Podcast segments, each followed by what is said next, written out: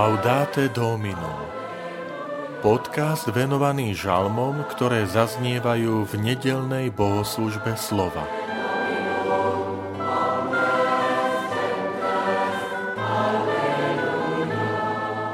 Blažený ľud, ktorý si pán vyvolil za dedičstvo.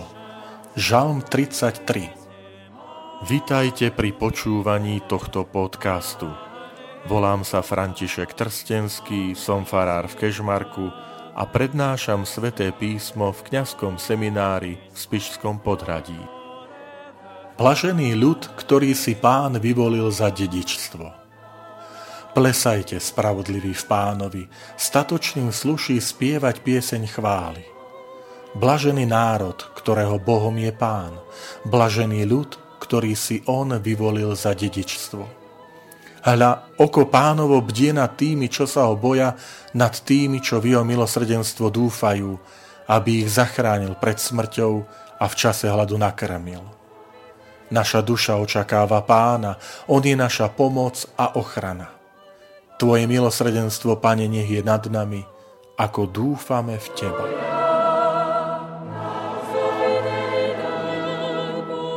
V nedelom úrivku zaznie z tohto žalmu iba 7 veršov, hoci celý žalm má 22 veršov. Preto vás pozývam oznova otvoriť si sväté písmo a v pokoji si prečítať celý žalm 33.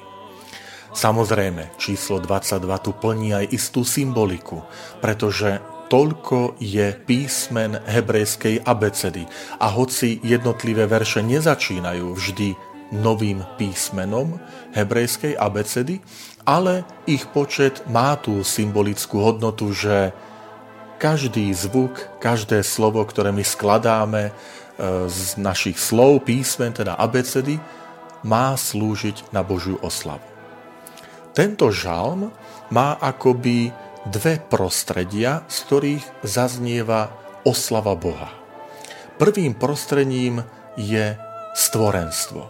My to zvykneme v dnešnej reči nazývať príroda alebo matka príroda, ešte aj taký význam sa používa. Pravdou je však, že biblický človek vždy na svet pozerá ako na stvorenstvo. To znamená, vidí v ňom stopu po svojom tvorcovi, po stvoriteľovi.